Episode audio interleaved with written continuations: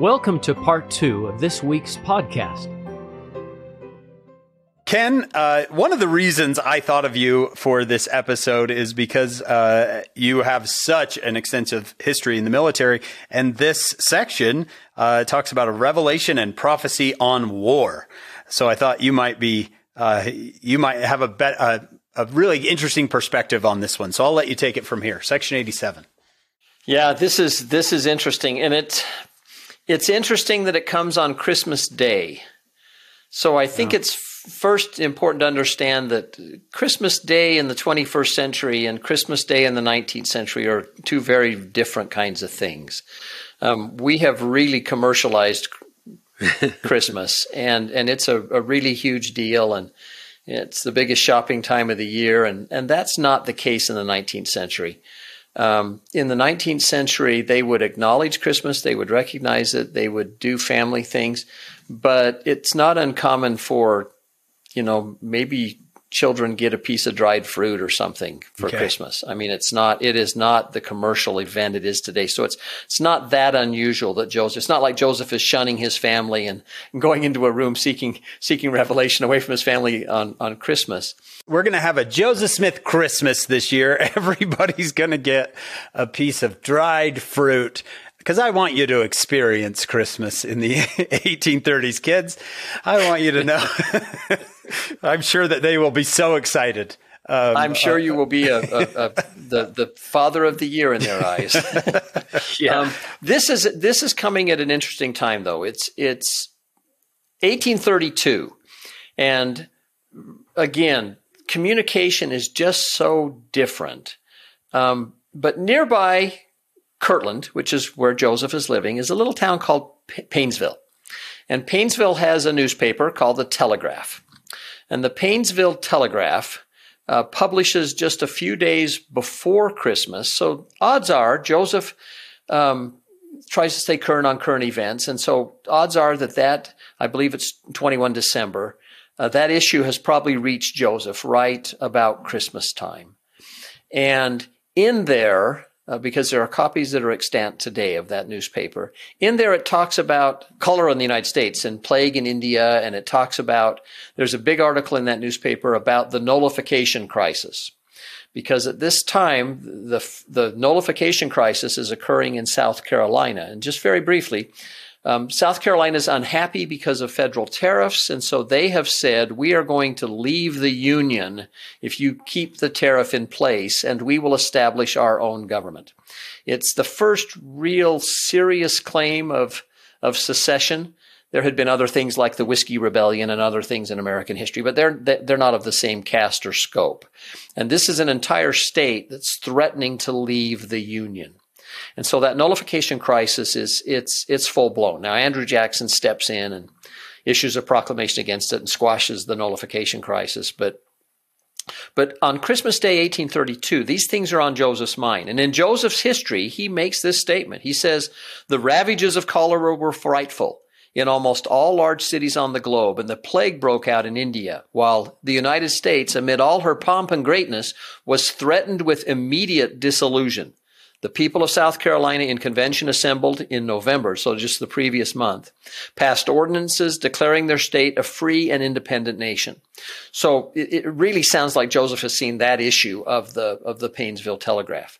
And so it's Christmas Day, and this is one of the instances, this revelation on war. Um, I would just tell you we're not going to talk about it in this episode, but you'll talk about it, uh, John and Hank, in the next episode. You need to pair Section 87 with 88. Make them a set. Don't treat them as just individual revelations. Treat them as bookends, if you like. Because what Joseph gets on Christmas Day is the revelation on war. But then the Lord takes Joseph, because Joseph is very concerned after receiving this revelation. And then the Lord takes him by the hand just a few days later, just a couple of days later, and gives him section 88, which is just a wonderful, wonderful revelation that, that speaks peace to his soul. And so I would look at those two revelations together. But section 87. You've got one revelation on more, and one revelation on peace. You've got war and peace Yep. right next to each other. and you, and right next to each other. And I think that the Lord gives 88 as as kind of a tender mercy to Joseph because 87 is disturbing. Okay. Um, 80, 87 doesn't paint a very pretty picture of, of what's coming. Um, but Section 87 is, is one of the really rare instances in which one revelation of the Doctrine and Covenants provides insights into another revelation of the Doctrine and Covenants. That doesn't happen very often. Most of the revelations kind of stand alone. Okay. But if you turn to section 130 in verses 12 and 13, and by the way, section 130, just a, a, quick note. Section 130 is kind of the potpourri. If it was a Jeopardy game, section 130 would be the potpourri category because it changes topics about 18 times.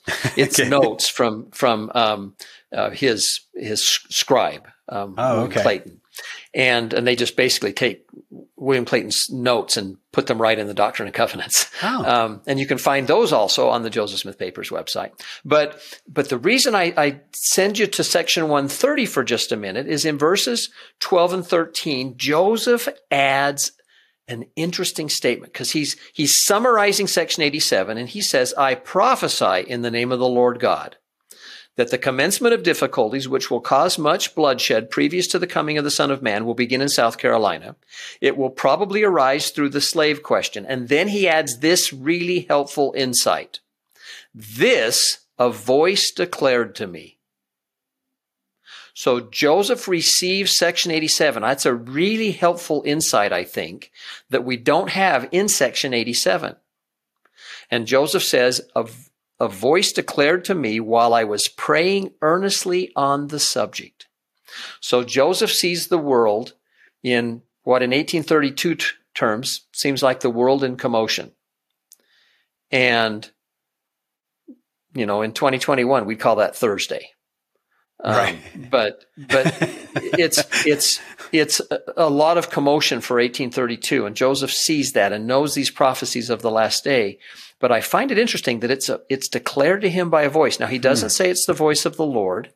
That's possibly a presumption we might make, but it says that a voice declares this. So as you read section 87, recognize that Joseph is having this basically given to him by dictation, if you like. Um, and, and so this comes in a very dramatic manner. This is not one of the sections where Joseph receives the basic idea from the Lord and then he's left to fill in the words as he talks about in other places. This one comes full blown and, and he receives this kind of verbatim. He also says he was praying earnestly on the subject, which we don't find in section 87 either, I don't think. So yeah, I think section 130 is just really helpful. It's just a, Right, it's just yeah. a little tiny tidbit. It's just found found there in those two little verses, but I think it's helpful for us to understand. And also, I think it helps us understand why this has such an impression on Joseph that he is hearing this, you know, this Right. is this is being dictated to him. Now, interestingly, this section does not get added to the Doctrine and Covenants until 1876, just right before Brigham passes from mortality. It's, it's one of the sections that's added late. But what happens is it's a well known section. And missionaries actually carry handwritten copies of what we call Section 87 as they go proselyting, especially as they proselyte in the southern states. um, and when the Civil War breaks out, Fort Sumter is fired upon April 12th, 1861, and lasts for a couple days before the surrender, before Major Robert Anderson surrenders to General Beauregard. Um, just the 5th of May, so the 5th of May, 1861, so just three weeks after Fort Sumter is attacked by South Carolina forces, the Philadelphia Sunday Mercury newspaper publishes a copy of Section 87. Apparently, a missionary in the Philadelphia area must have grabbed a reporter or went to the editor or did something. I don't know if we know the genesis behind how they got the copy. But the Philadelphia Sunday Mercury publishes the, the revelation in its entirety. And then I love this. I love this. It, it has kind of a subheading when you find a copy of that article, and it says, Have we not had a prophet among us? And I just, I just love that. This is, this is in a, you know, a non Latter day Saint newspaper, but publishing this because now in 1861, this 1832 revelation has taken on a whole new look. And, and I think I read that that was reprinted in England too. Uh, the Revelation is actually reprinted several times. The way 19th century newspapers work is once once somebody's brave enough to publish it, they would send copies of their papers to other newspapers, and it's very common that a, an article will be republished, and, and it would normally say as as appeared in the Philadelphia Sunday Mercury, and then they would just print reprint the whole article because it, it's hard to get news in in the 19th century, especially the first half of the 19th century. So it it is republished, and I yeah I believe it is actually even republished in in Britain. So the Revelation is is known. Missionaries are using it, but again, recognize it doesn't actually appear in the Doctrine and Covenants itself until 18, 1876, along with uh, many other revelations that are added by by Orson Pratt at that time. But, but I think this is, this is just, just interesting. And we, we tend to tie this revelation to the Civil War, and it absolutely has a Civil War connection. I mean, it, it's it's very clear because it talks about you know uh, wars will shortly come to pass in verse one, beginning in South Carolina with their rebellion. They'll terminate in the death and misery of many souls. We still don't know how many people are killed in the American Civil War, but it, the, the number is north of 600,000. And, and compare that to the, the population of 1860. Compared to the yeah. population, that's about like 30 to 35 million people today. Wow. It's, it's a, it's a huge number of people. I want to mention this uh, book, Civil War Saints, that uh, Ken is the uh, editor of, and it lists every um, every known Latter day Saint who may have been involved in the Civil War, a little bio in the back. Um, and whether they, the thing that struck me was somewhere on the side, it looks like from my browsing it, most were on the side of the Union and some were even on the side of the Confederacy, which I thought was interesting. And that's, there were, there was great success prior to the Civil War in the South. Uh, Jedediah M. Grant was a missionary there in Tazewell County, Virginia, especially and had great success. And uh, there, there were actually several branches of the church in uh, in in the South, especially in in Virginia, when the war broke out, and and they were they were loyal to their state, and and so there are many many Confederates. Um, when we did Civil War Saints, we had we were able to find 384 Latter Day Saints. That number we've kept growing it as we found additional sources. It's up to I think it's 412 or 413 now. Um, mm. And uh, most fought for the Union. Some some Latter Day Saints fought for the South, and then some. We have three or four who fought for both. Um, they're they're uh, called galvanized. they're called galvanized Yankees, and uh, they uh, they were uh, Confederates to begin with, and then uh, they were captured and uh, put in a prison camp. And the Union Army did a really smart thing. They said, if we keep them in prison, we have to feed them and it costs us money. But if we let them take an oath of allegiance, we can let them out and they'll put on the Union blue. So what these guys would do is they thought, boy, as soon as I get out, I'm going to see my Confederate buddies and uh, I'm going to first battle, I'm going to take my, my Union blue off and run over to Johnny Reb's side and, and uh, be a Confederate again. So what the, uh, the Union Army did was assign them to duty in the West and there was actually a unit of galvanized soldiers at uh, Camp Douglas in Salt Lake.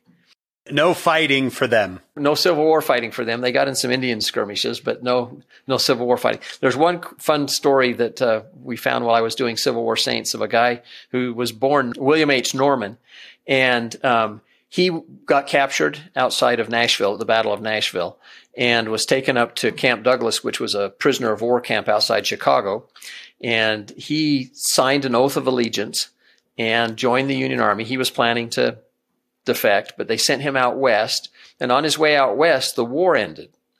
And um, and when the war ended, he said, "This is stupid. I don't want to be a Yankee. I certainly don't want to be a Yankee out west."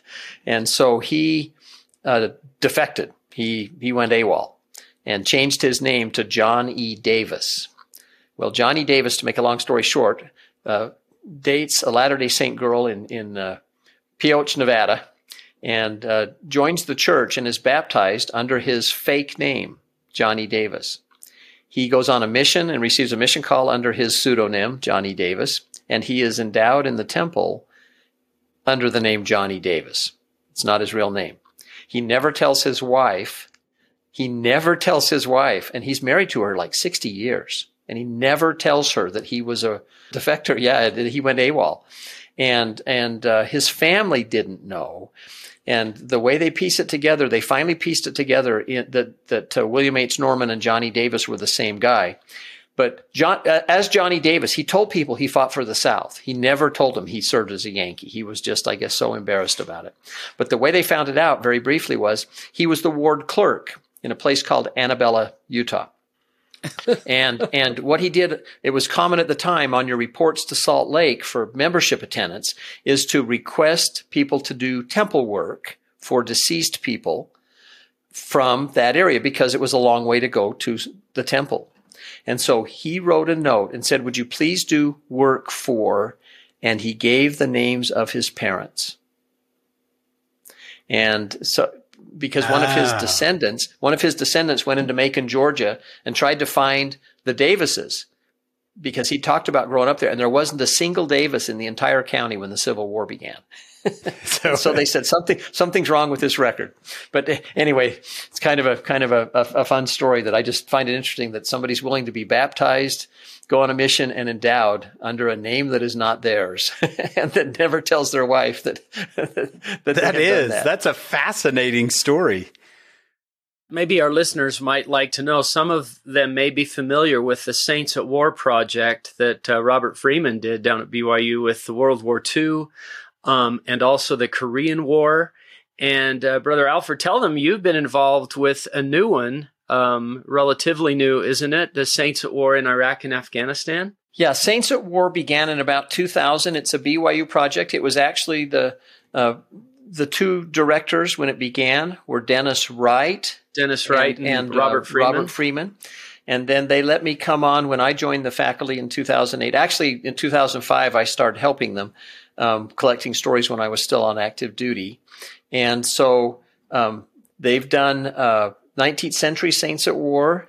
Um, and uh, we had a conference here a couple years ago about World War One Saints at War. And then they've uh, done a volume and, and videos on World War II and Korea and Vietnam.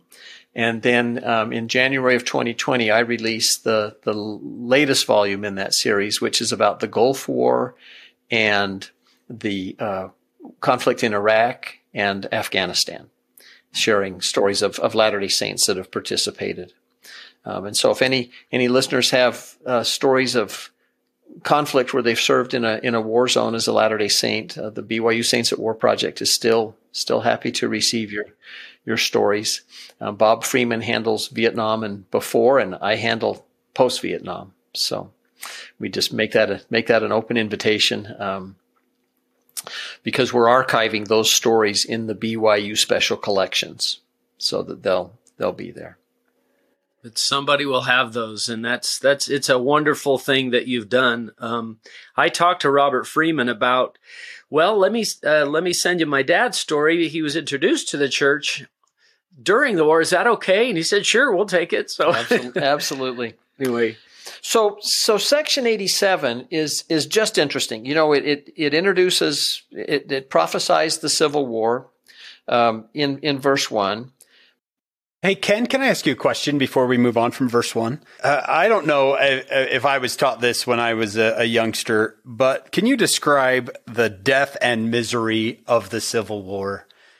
The Lord says in verse one that, that this war, this American Civil War that is prophesied there in verse one, and by the way, in the book of Commandments and Revelations, um, in the the second volume when this is recorded, it's recorded as a prophecy. Most of them are recorded as revelations. This is recorded as a prophecy. Um, but it says it will eventually terminate in the death and misery of many souls. And I think it's important to note that, as it says in verse 2, and the time will come when war will be poured out upon all nations, beginning at this place. If you look at it, some people, many historians have actually called the American Civil War the first modern war. And war kind of takes a turn at the Civil War. Um, the Civil War has many elements of what we would consider as modern war. The populations become involved. Prior to the Civil War, populations that were not military were pretty much left out of the wars. The armies would clash, but the populations didn't bear the brunt. That changes in the Civil War. You know, we have we have cities being attacked and burned. We have Sherman's march to the sea. We have cities laid under siege. We have entire cities destroyed. And that trend has continued up to the present. And that really, you can kind of see that beginning with the Civil War. You know, the Lord always knows exactly what he's talking about. And he defines it here very clearly. And that death and misery of many souls. The Civil War is, what's happened is the Civil War, it's called the first modern battle, but or first modern war, but it's such that the tactics of the armies involved are still basically Napoleonic. And yet the weapons of the war are post-Napoleonic. We have, we have repeating rifles. We have Gatling guns that are just basically mid 19th century machine guns.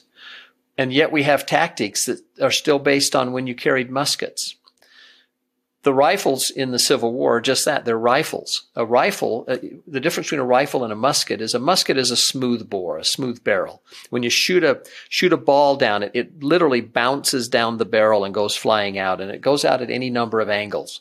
And so the reason they would stand the soldiers close together is so that when you fire lots of bullets, maybe some of them will bounce in the right direction. Uh, but fire is not very lethal from muskets.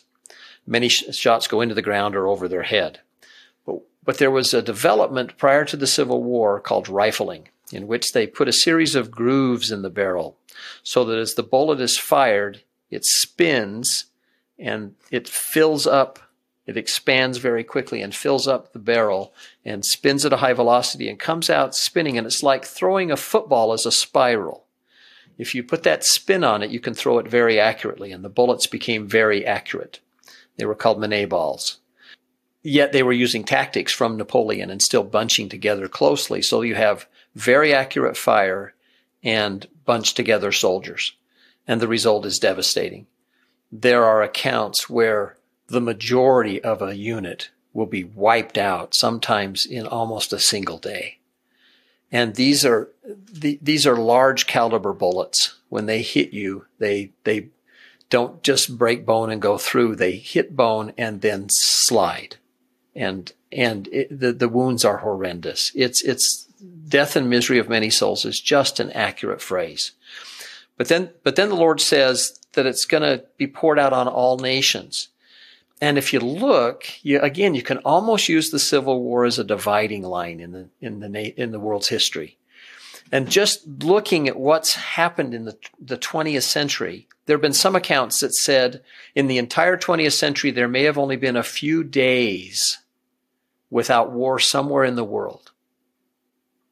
You know, the 19th century, most of the century is, it's predominantly peaceful across the world. Now, there are, there are wars and, and various things, but, but I, there's, there's a good deal of peace in the 19th century and certainly centuries before. Never entirely peaceful, but that changes in the 20th century and there's just not peace. And I mean, World War One, you have maybe up to 25 million people killed. World War Two, you have up to maybe 72 million people killed. Um, at, at, about the same time as the Civil War, you have the uh, Taiping Rebellion in China. Uh, it may have killed 30 million people. Um, you've got other rebellions in China, the Dungan Rebellion that killed up to 12 million people.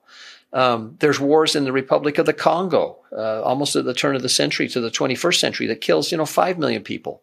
The Korean War kills millions of people. Vietnam kills millions of, millions of people. Afghanistan, there have been millions of people die in the conflicts between the, the Soviet Union and uh, the United States experience there. That that millions have died. I mean, it's just when the Lord says that it will be poured out on all nations, it is very, very literal we won't see peace. Um, if there were just a few days of peace in the 20th century, there have been zero in the 21st century. And probably, quite frankly, there will be zero in the 21st century until the Lord returns. That war has just been poured out. This is a sign the Savior was very clear. War and rumors of war is one of the most distinct signs of the last days. I mean, why does a third of the Book of Mormon address war? Well, that book, as President Benson said, is prepared for us. And those prophets were inspired of the Lord to know that we live in a period of war. How wonderful it'll be when that all ends, but that is not yet. You know, only only the dead have seen the end of war um, in our current state in mortality. And so, as you look at uh, section 87 in verse 3, there's another interesting thing here. And, it says that the southern states will be divided against the northern states. Okay, so it gets the breakdown of the war. And then it says that the southern states will call upon Great Britain. And they do. Um, the South actually sends two formal emissaries over to the, the court of St. James and, and appeals for support, for financial support. And, and Great Britain, uh, depending on which accounts you read, comes fairly close to providing formal recognition to the South because why? They are the industrial heartland of the world at that time because of the British Empire, and they are fed by American cotton. And so cotton is king, and uh, they don't do it because the North has some spectacular victories that are timed perfectly that that stop the stop the Brits from doing that. But but the Lord gets it right. He he knows they're going to to make that appeal. And then it says something really interesting in verse three. It says, "And they shall call upon other nations in order to defend themselves against other nations." And so the question is, who is they in verse three? And the way English works is the antecedent of a pronoun is normally the closest noun. And that happens to be Great Britain. And so it's saying that Great Britain, the time will come when they will call upon other nations. Well, when does that occur? I would turn to World War One, and that's when we have the first allies and Axis, and and we have and note what it says. And again, the Lord always gets it right, doesn't he? It says there at the end of verse 3, and then, so what's that and then? Meaning, after Great Britain has appealed for help, and then war shall be poured out upon all nations. If war is poured out upon all nations, it will be a war of what kind? It will be a world, world war. war. Yeah. And in World War One, that's exactly that's exactly what happens. I, you know, the Lord's not a good guesser. He has seen the end from the beginning. And he's just telling Joseph what he knows is going to happen. There's no guessing involved here. The Lord has seen it all. He knows how this dispensation ends. He knows how this dispensation is going to play out. And he's just, again, he's pulling the curtain back for Joseph and he's saying, I'm going to give you some insight here on the last days. This is what's going to happen. And then he identifies in verse four, he says, And it shall come to pass after many days, slaves shall rise up against their masters now, Joseph L. Wirthlin, who was an apostle, he's the father of Joseph B. Wirthlin, who, who we know from recent years. But Joseph L. Wirthlin said in 1958 in General Conference, he said, in many cases, I'm quite sure we all think this has to do with the slaves of the southern states. But then he said, But I believe, brothers and sisters, that it was intended that this referred to slaves all over the world.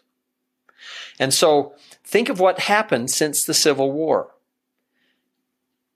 Slaves in the United States, slavery was made illegal. We added amendments to the to the Constitution giving rights and and slaves in the northern hemisphere in, in the United States were freed. But beginning at about that time, serfs in Russia and folks that are in slavery conditions in China and across the world begin fighting for their freedom. And it begins kind of this march of history. At Joseph's time, when he receives this revelation, a good proportion of the world's entire population lived in what we would consider today slavery.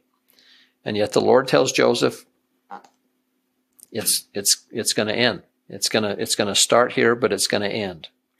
And then in verse um, 6, it says, And thus with sword and bloodshed the inhabitants of the earth shall mourn, and then note this the Lord draws on a wider set, if you like, of latter day signs of the times. And the Lord says, The earth shall mourn, and with earthquakes and plague and the thunder of heaven, and the fierce and vivid lightning also, shall the inhabitants of the earth be made to feel the wrath and indignation and chastening hand of an almighty God, until the consumptive, consumption degree hath made a full end of all nations. And so, in the last days, we know that there's going to be all kinds of things. Nature itself will be in commotion. And I find that one with earthquakes interesting. I always take my students. There's a, a website that tracks worldwide all of the earthquakes. And there was a general authority uh, talk. I, I, have to look it up. I think it was, I believe it was Elder Haight, who in the 90s talked about earthquakes and how there had been two major earthquakes in the 1920s and four and then 15 as the various decades, but they, they never got very high. Well, now we are several decades beyond even his talk. And so there, this website records earthquakes around the world in the last 30 days. And I checked it before we started this recording today. And in the last 30 days, just the last 30 days, now remember, Elder Haight said that there were two major earthquakes in an entire decade. Okay, so that's 120 months, two major earthquakes. And I think they counted it as like 6.0 and above. In just the last 30 days from the recording of this broadcast, there have been 15 major earthquakes, 6.0 and above. There was a 7.3 earthquake just yesterday in China. And so when it says, you know, earthquakes is a sign of the times, you can, you can chart that one on a graph. That's one of the signs of the times that you can literally chart.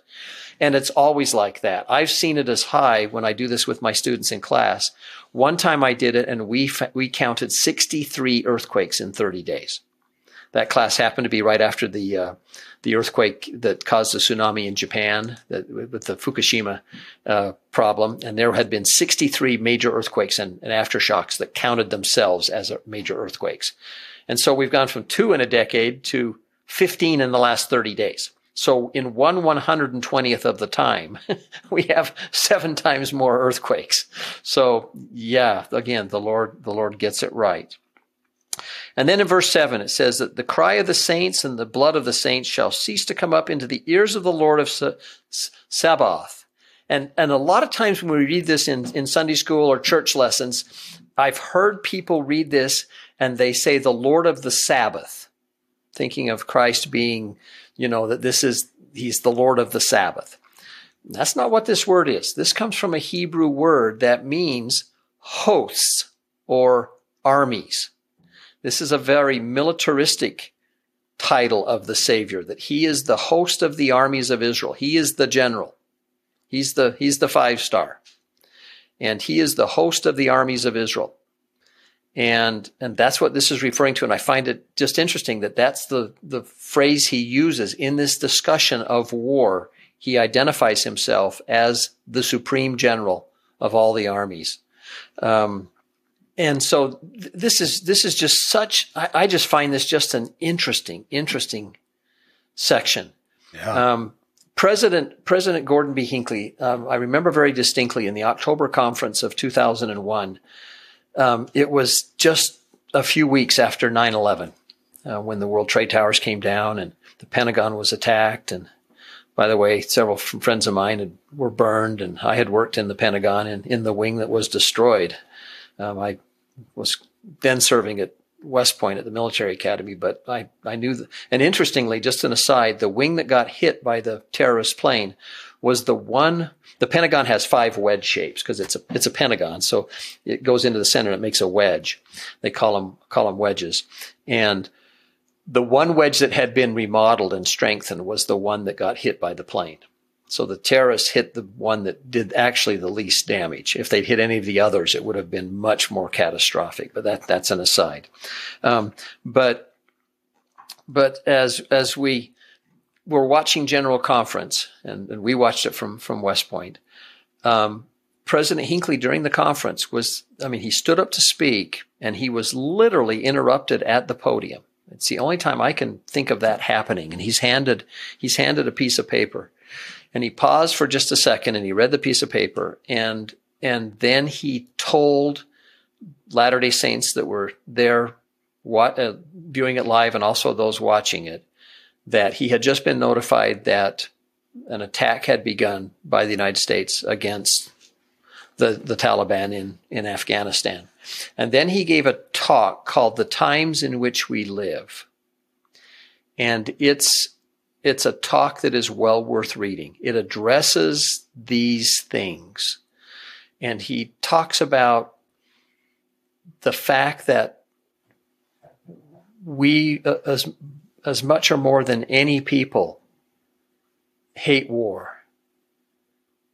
But that there are those who are bent on bringing it to us. And he made a similar comment in a 1970 speech at BYU to a, a, a devotional that he gave there. And, and uh, let me just quote a little bit about from that. He said, This is President Hinckley. He said, War is a grim and living testimony that Satan lives. War is Earth's greatest cause of human misery. It is a destroyer of life. It is the promoter of hate.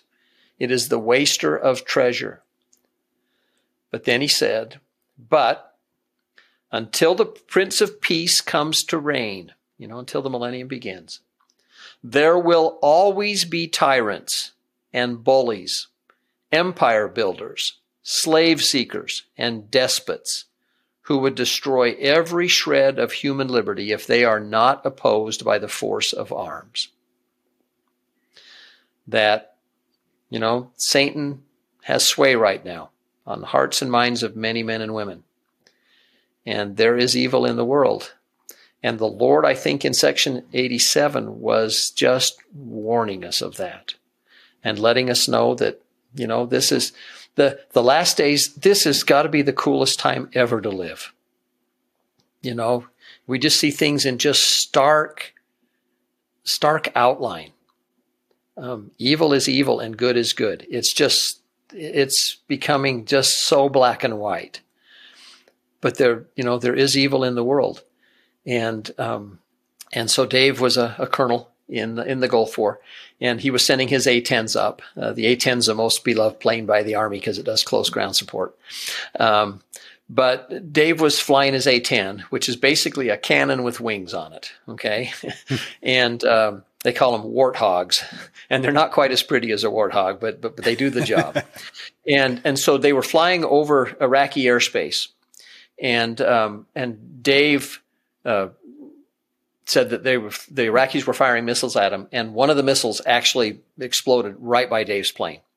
And it actually put, they counted later, it put almost 300 shrapnel holes in his plane. It blew the rudder off the back and it, it uh, took out his tail fin and it, it just peppered his plane with these shrapnel sh- chunks. Um, but Dave said I pushed on the stick and he said I still had control. And it turns out they checked, checked and found out later some of those shrapnel pieces had missed the hydraulic lines by a millimeter. And, but, but none of his hydraulic lines were hit. And so he said, I checked the stick and he said it was rough. And well, the reason it was rough is because his tail had basically been blown off. and he said, I had my wingman fly up beside me and I asked my wingman, Hey, how does it look? And he said, quite frankly, sir, it looks really bad. he said, I think you're going down. um, but Dave said, no, I've still got stick here. And so he turned the plane around and started flying it back towards Saudi Arabia.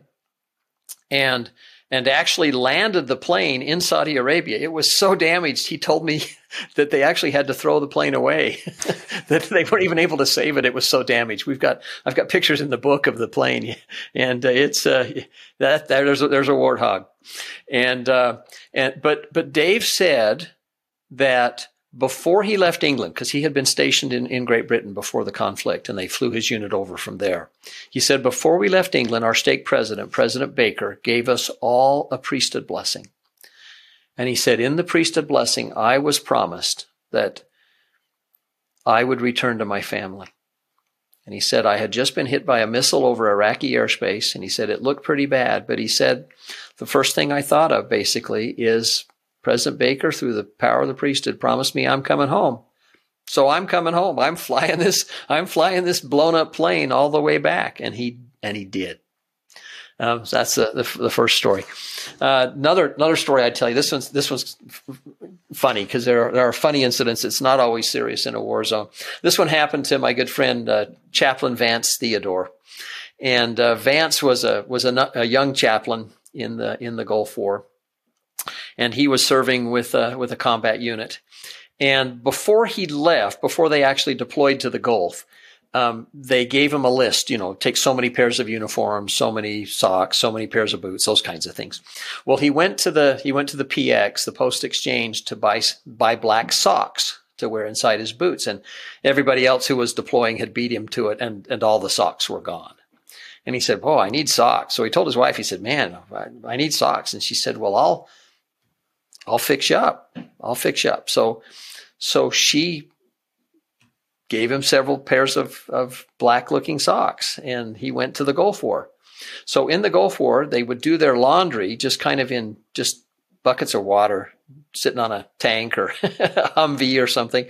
And so Vance said he put his uniforms in this bucket of water and put some soap in and, you know, washed it around with his hands. And, and he said all of a sudden it just went, just went bad. He said the water just turned just a really bad color. and he said, uh, oh, something's wrong. So he pulled his uniforms out and his socks that had gone in as black came out almost white. And uh, so he got a hold of his wife real fast and, uh, you know, found out what had happened. And what she had done creatively and, and rightfully so was she had uh, dyed some white socks for him. But she wasn't able to find black dye and she used purple dye. Now, purple dye is made of red and blue. And apparently, when it separated in the water, the red part came out and it dyed his uniforms pink.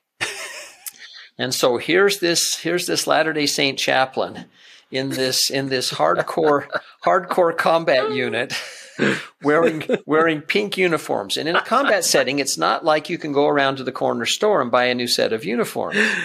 So, oh. so Vance said I had to wear pink uniforms for several weeks until it eventually it eventually washed out. And and and I'm sure that those combat soldiers that he worked with were just understanding. Yes, and, oh, and sure. never yeah. and never said anything about their chaplain wearing pink uniforms. But um, for example, in the, in Afghanistan, known as uh, OEF, the Operation Enduring Freedom was its formal name. Um, in OEF, William Black um, was driving um, driving a vehicle up a hill. They were trying to set up a, a, lookout post, and all of a sudden, he said, "The Spirit just told me stop." Just stop immediately where you are. Just stop and get out. So they stopped and got out. He actually backed up his vehicle a little bit. They sent a bomb disposal team in, and 10 feet directly in front of him was a huge IED. Uh, and, um, an improvised explosive device that that would have just completely torn the vehicle up and killed killed everybody in the vehicle. But he said the Holy Ghost knew it was there and and just told us to to stop. And so as a result, they were able to disarm it and, and nothing bad happened. Um, the church being organized in Afghanistan is this is unique among wartime experiences.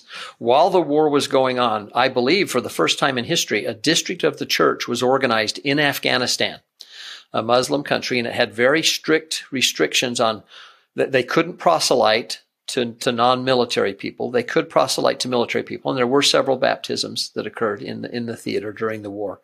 But the district was actually organized, and when they organized it, the district president reported through the area presidency, but also um, when he would come home at conference time, reported directly to the first presidency.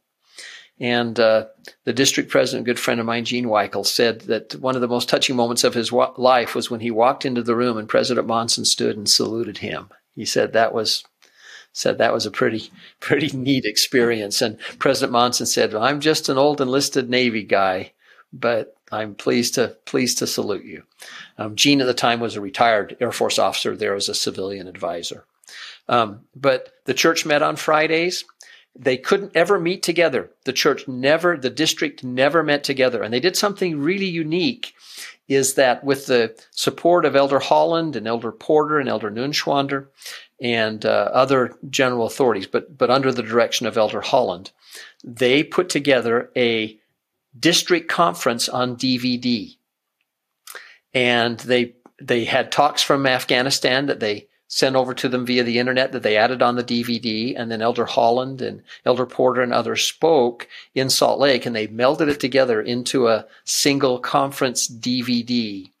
And during Elder Holland's talk, well, let me let me just let me just read it to you. Um, I won't I won't try to try to paraphrase Elder Holland. Elder Holland was talking to them because they printed a thousand copies of this DVD so that everybody in the district, regardless of where they were, and sometimes there was just one member in a site, but they all would receive a copy of the DVD and they sent also copies to their families. And here's what here's what Elder Holland had to say. He was the last speaker on the DVD for the district conference. It was on the it was on the 5th of May the year they did it. And he said, "Brothers and sisters, we've had a wonderful district conference with you.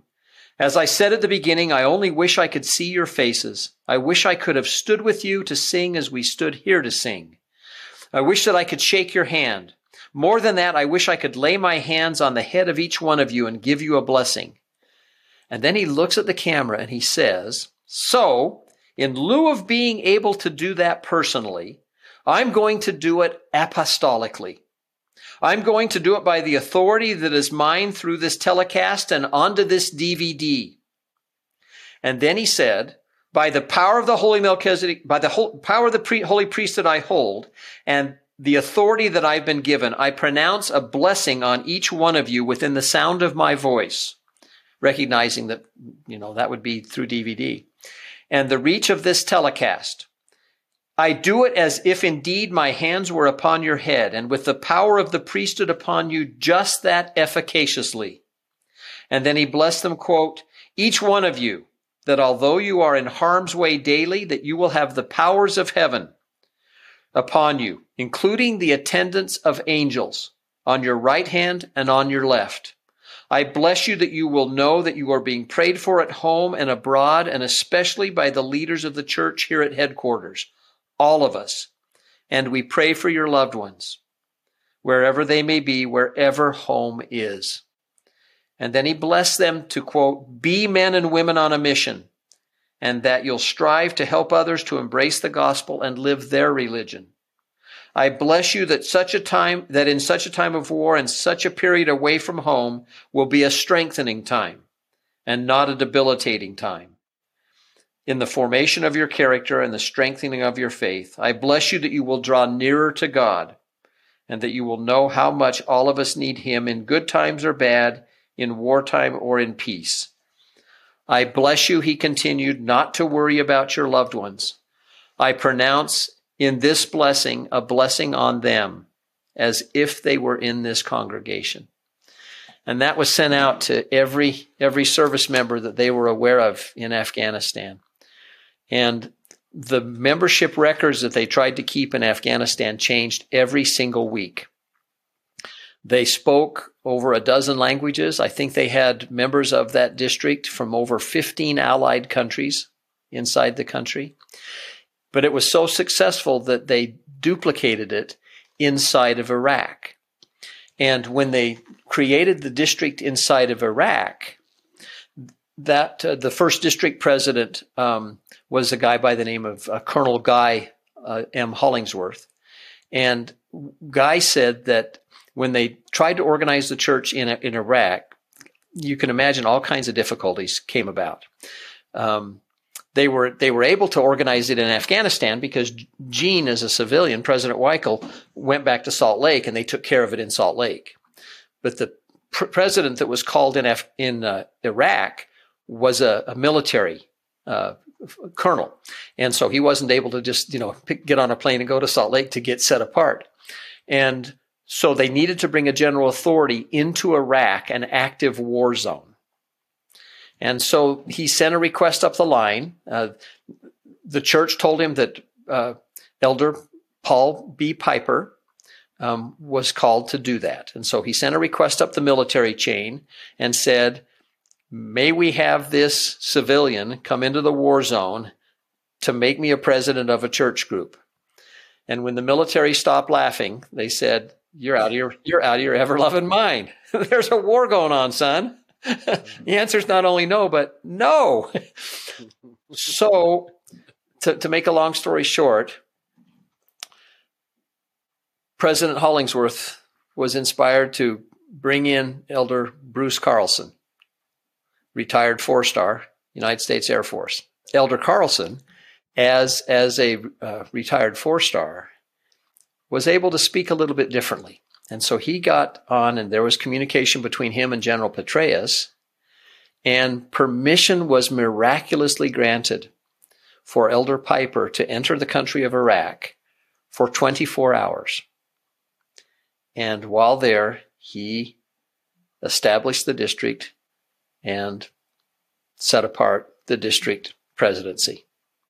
And both the district presidency in Iraq and in Afghanistan were given the keys of a stake president, even though they were districts, so that they would have the full ability to help members of the church go through the repentance process. So it was a very unique, unique district, but really a, really a great faith promoting story to, to, to see Elder Pieper being able to go into an active war zone as a as a civilian for the purpose of establishing a military district of the church. Um, there's oh there's I, I, got a book full of stories. I promise I won't share them all. Um, but Elder William K. Jackson, who's now a member of the General Authority 70s, he was uh, sustained in a recent conference. He served as an area authority out of India. And he was a doctor for the State Department. And as a doctor for the State Department, his area of responsibility covered Afghanistan, which meant he had full rights to fly into Afghanistan and around the country. Exactly the kind of access that the Lord needed to help establish the gospel in Afghanistan. And so he tells some miraculous stories of catching helicopter rides at the very last minute and just those kinds of things. But the most interesting and I think miraculous story he tells is he was he was in um, Kandahar. They were in a, a, a, a motorcade.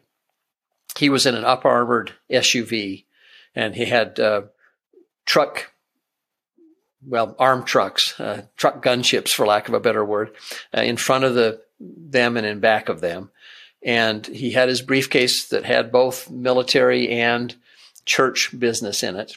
And he said as they were were riding along in this in this uh, SUV, a car pulled up to the side of him, and and tried to track their convoy and, and got very close, and it was a suicide bomber, and he detonated a tremendous amount of explosives in their vehicle. It actually picked up this multi-ton SUV and threw it and flipped it over and, and they landed a, a good way away. All they found of the car that exploded was the front bumper. The rest was vaporized. And what it did is it flipped them on their top and the doors of this armored um, SUV were so heavy that they couldn't open the doors. And so they had to kick out the windshield, and that was bulletproof glass and very difficult. But they kicked it out, and they were stunned from the explosion. But he said he got out of the vehicle, they got everybody out safe, and he realized, oh, I left my briefcase in my in the vehicle. And so he started to run towards the vehicle to get his briefcase, and he was tackled by a soldier who said, Are you crazy? that's going to explode. And he said, just almost like it was on cue from a movie, the vehicle exploded. He said, if I'd gone back for the briefcase, I would have been killed. But as it was, he said, we had ringing in our ears for quite a while, but, but no one was, no one in their, in their vehicle was actually killed, although several of their, their guards and folks were, were killed. But he said, the Lord, the Lord protected us in that, in that case.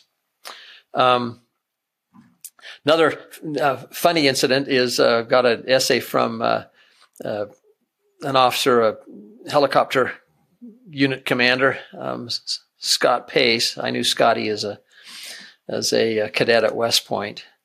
Um, Scotty was was killed in Afghanistan when his helicopter went down. He's buried here in Springville. Um, but uh, but Scotty Scotty tells two funny stories. Uh, he was a real character, and he says one of the weirdest things about going to church, uh, this is in Afghanistan, he said, is you have to take your rifle with you. And he says, once you get to church, what do you do with the rifle? He said, uh, the rifle's too tall and it's taller than the bench. And if you lean it up against the bench, then somebody stretches and knocks your rifle on the ground. And the tradition in the military is if your rifle hits the ground, you have to do push ups. So he said, if they knock my rifle on the ground, should I do push-ups right in the middle of the sacrament talk? I'm not, I'm not sure what I should do there. He said, but if I set it on the ground, then it'll get dirty and I'll get yelled at for having a dirty weapon. He said, and if I do lay it on the ground, do I point the rifle uh, barrel at the speaker or the person sitting next to me who's sitting a little too close on the bench? He said, I'm just never quite sure what to do with my rifle.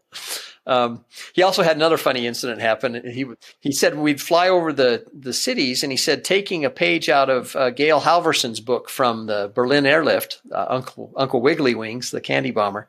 He said we took bags of candy with us. He said we the people from home send us lots of candy, and he said as we'd fly over the villages, we would throw bags of candy out and then they would hit the ground and and the ch- kids had lots of candy and so they would look forward to seeing the the American helicopters coming over. And he said that uh, he was flying one day. He said, I, I, I, I had this bag of candy and he said, I threw it out and I didn't see it hit.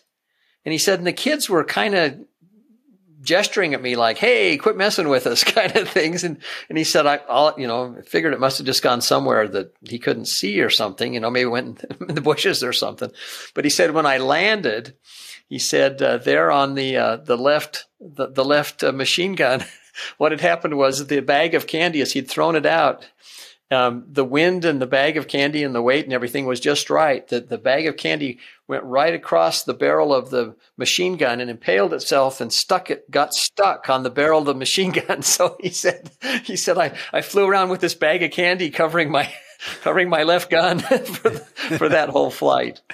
Um, but he, he also, again, um, uh, tells a story in a sacrament talk. This was given, I believe, the week before he was killed.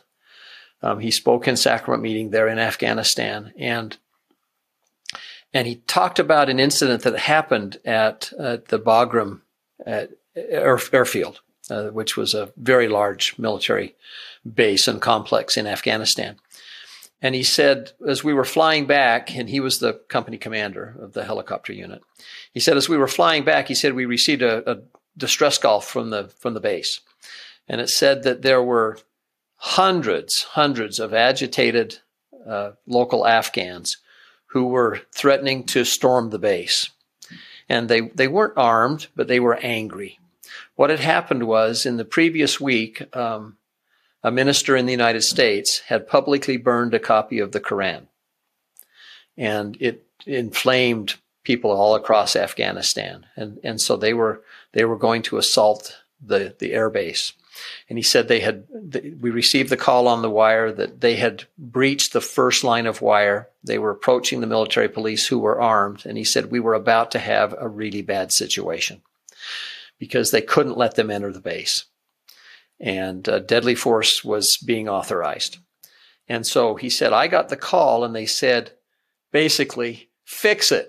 And he said, here I am. I'm in a helicopter. How am I going to fix this? They're on the ground. There's hundreds of angry Afghans. They're, they're upset. They're not wanting to be reasoned with. And he said, I'm flying helicopters back and I'm supposed to fix it. And he said, and then he said, the spirit just told me what to do. He said, I knew exactly what to do. And so he said, I radioed to the gunships behind me. Here's what we're going to do.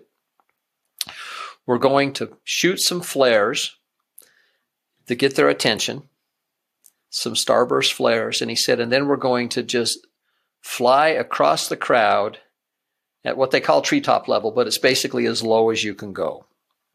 And he said, no weapons he said we're just gonna we're just gonna do that so he said they flew in they, they buzzed the base first as i recall and then they flew in shot their flares off got their attention and then went down just as low as they he said we were just barely above their heads and these these helicopter gunships came roaring across this this crowd and it was one after another of, of their doing it and then he said we we peeled in and went in and landed at the airbase to see what else we needed to do. But he said the shock effect. He said if you've ever had a helicopter, a, a gunship come over you at about four feet above your head, he said it's it's a pretty sobering event. and he said it was enough to shock the people into realizing this is about to turn really ugly. And he said they basically just dispersed and went home.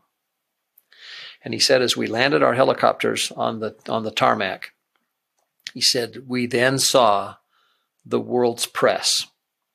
There were dozens of reporters because Bagram was such a large base. And he said we, that if this had turned into a shooting match, he said it would have been on front page of basically everywhere in the world the following day. And he said, but the Holy Ghost knew how to diffuse that situation. And he said, my commander came running up to me and said, Captain, how did you, how in the devil did you know what to do? And he said, all I could do was smile at him and say, well, I just knew, sir. So the, the, there's just incident after incident where the Holy Ghost just reaches in and, and took, took care of people. But I love how Section 87 ends. Section 87 ends on such an upbeat note. You know, the Lord is an optimist. Even as he's going, you know, to Gethsemane and then uh, Calvary, he says, "Be of good cheer." And and so section section 87 ends with this injunction and charge from the Lord. Wherefore Stand ye in holy places and be not moved. And he tells us how long to do that. Until the day of the Lord come, for behold, it cometh quickly, saith the Lord. Now, his quickly and our quickly are probably a little different. but, but I love that he says, stand ye in holy places and be not moved. And there's just some wonderful, wonderful prophetic um, commentary on that. President Nelson, in, in just the April 2021 conference, addressed that, that statement. And he said, often, often when the Lord warns us about perils in the last days, he counsels thus. And then he quotes section 87, stand ye in holy places and be not moved. And then President Nelson says this, these holy places certainly include the Lord's temple and meeting houses, but as our ability to gather in these places, these places has been restricted in varying degrees, we have learned that one of the holiest places on earth is the home. And then President Nelson added this little aside. Yes, even your home. Um, Sister Larson, when she was on, on one of the general boards in 2002, she, she said this. She said, The Lord said to stand in holy places. There are places where the Spirit would never be. You know where those places are. Stay away from them. Do not encourage a curiosity that ought to be stopped. Pay attention to what you're feeling so you'll know when you're feeling uneasy or unsure. And I mean, there's just there's just so I just think that's such a wonderful phrase. Um, when Elder Stevenson was presiding bishop of the church, this is before he was called into the Quorum of the Twelve. He said this in conference. He said, the demonstration of righteous courage will often be as subtle as to click or not to click. Thinking of a mouse, right? Missionaries are taught from Preach My Gospel when you choose to, th- what you choose to think and do when you are alone and no one is watching is a strong measure of your virtue. Yeah, there's just, uh, just some, some wonderful, wonderful, wonderful thoughts. Um, so I, I, I just love I just love the end of Section 87. You know, it's it's it's sobering that we live in a time of war, but there is a way through this. Just as you know, those military officers led convoys through Iraqi towns. There's there's a way through the last days where we triumph, where we win, and this is the dispensation where the good guys and good girls win. It's the only one. All the other dispensations ended in sadness. This one ends in a rousing and tremendous victory. And uh, so, you know, living in this day and age, we get all these wonderful things, especially with electronics and all the ability with communication. But there are two sides of every coin. And on the other side of our coin is we live in an age of war, and that's just that's just the reality. So but I appreciate all the Lord's, you know, given us on this and, and especially comments like Elder Holland made about, you know, the Lord knows who you are and what you're doing. And I think that's just important for each of us. Well, I can, it's obvious that soldiers and their families have a special place in your, in your heart, your research, your, your work. Uh, and I, I think that's a beautiful thing. John, it's, you're very similar in that you like to record uh, stories, but yours has you're, if you're going to record it, it has to do with an airplane, right? All mine are uh, are related to to airplanes and flying, uh, just because that was my interest, and but very very similar. And I just I love the idea that uh, as a soldier, you still have the priesthood, you still have the gift of the Holy Ghost, and the Lord still has His eyes on you, always has, always will. And these uh, these wonderful stories uh, confirm that you're you're not forgotten. You're in some of the toughest circumstances on the planet, but you're not forgotten by God. And I'm so grateful for those inspiring stories. That's beautiful. That's beautiful. Yeah, I had such a good time. I felt like it was just story time. I just, I just was like, everyone loves a good story, and we got a we got a good dozen, I think, and I loved it. I loved every minute of it. Ken, one quick short P.S. Um, in in Afghanistan, also I think in Iraq as well, there were incidents when the district president called an elders quorum president to function in one of the branches and never physically met him. he was interviewed via email and he accepted the call through email. And then what they did is they arranged, they had a, a they had a high council and then, uh, when a high counselor was going to be, they they just worked it out where the next time they were going to have the two priesthood required people together, they would they Set would do that, and and um, they even had a functioning relief society inside the district with a district relief society president. So just some, yeah, just some really unique experiences as far as organizing yeah, a church. That is that's fantastic. You know something else I I love about about uh, some of those situations that happen is when you have an elders quorum president who's a who's a sergeant or something, and, and in his elders quorum he's got captains and majors and colonels. yep. and all of a sudden the the rank disappears and something else happens. exactly, is, and that and that it, happens quite frequently. Yeah. Yeah, and be... in the temple, it's kind of the model for the temple is is who we all look the same in the temple with what we wear and the rank and and worldly um, things disappear as well. I would also just share briefly there's one unique story. In the book, I call him Brother Abraham. I don't give his full name.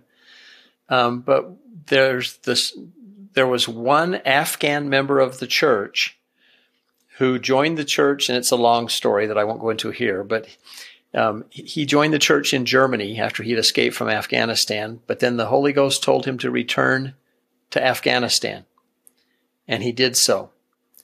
And as far as we know, he is the only Afghan in history who has exercised priesthood in his own country. And he served in the Elders Quorum presidency in Kabul. And there's a whole bunch of stories we could, could share about his story. But, but I would just share that during the pandemic in February, about 18 of us were able to go with Brother Abraham as he received his endowments in the Ogden Temple. And wow. the gospel net gathers far and wide. And and, and, and what a, a, pioneer. What a pioneer yeah. that guy is. Yeah. We still have pioneers. It's always 1830 somewhere. It's always yeah. 1830 somewhere. Yeah. Well put. put it right there. Hey, Ken, let me ask you a, a last question. Um, you are a, a military historian. You're a church history historian. You're a scholar. You've been doing these things for now you don't look it but i'm going to say decades multiple decades you've been doing unfortunately this. so i think john and i would like to and our listeners would would love to hear is is what joseph smith and his contemporaries and the restoration means to you personally as you've as you've dove in uh, to all all of the documents and all of the stories and you've even as a military historian have seen the the I would say some of the darkest sides of humanity, the most difficult sides of humanity, which might make might turn you into you know someone who says, "Oh, God does not love His children." Right? Look at this. Look at these terrible, terrible things that happen. Yet here you are. So I think our listeners would love to to hear from you on your personal feelings about the restoration. You know, as you as you look at it, uh, I have found that the more I learn and especially the more I learn about Joseph. Um, I'm in no rush to meet Joseph. I will preface that, but but that you know it will eventually occur. Um, I'm looking forward to being able to just thank him. Um, the the more I learn about Joseph and his calling and the way he exercised that crazy heavy responsibility, the more I love Joseph Smith. Um, Brigham Young made this statement. He said, I just want to shout hallelujah all the time that I ever knew Joseph Smith. And I only know Joseph, you know, kind of vicariously through his words and deeds and writings and scripture things that he recorded. But I would just echo Brigham. I think Brigham got it right. I just want to say hallelujah that I have learned about Joseph Smith because Joseph has helped me approach the Savior better. I think without all the things Joseph gave us, I would have a harder time approaching the Savior. Because the Savior that's portrayed, you know, outside of what we understand in the gospel through the restoration, it, it, it's not the full picture and and Joseph Joseph is just kind of I don't know, he's just he's just like, you know, the world's best teaching aid, if you like. And and the more I learn about him, Joseph surely isn't perfect. But my goodness, he comes as close, I think, as anybody I've seen. And Joseph's intent always is to do what you know the, what the what the Savior and the Father want. What makes the Savior such a perfect son was he always did the will of the Father. And I see that trait in Joseph. Joseph makes mistakes. I mean, he lets Martin take the 116 pages and you know, Joseph makes some mistakes along the way, but the thing that I just find so amazing is Joseph, I don't find him making the same mistake twice. He is just the ultimate fast learner. you know, he'll make a mistake, but he doesn't make the same one. I'm, I'm kind of in the, you know, normal Joe kind of school. I made a mistake and, you know, when I made that mistake again, yep, it's still a mistake. but, but jo- Joseph doesn't seem to do that. He just makes a mistake, fixes it and moves on. And I just, I just love, ah, just, uh, just I don't know, the insights that Joseph gives us, just the ability Joseph figured it out. Joseph just, he just figured it out. Um, the heavens have probably been, never been thinner than they were with Joseph, except the Savior himself. Joseph just, he just figured out how it worked. And as a result, holy smoke, look at everything we've got.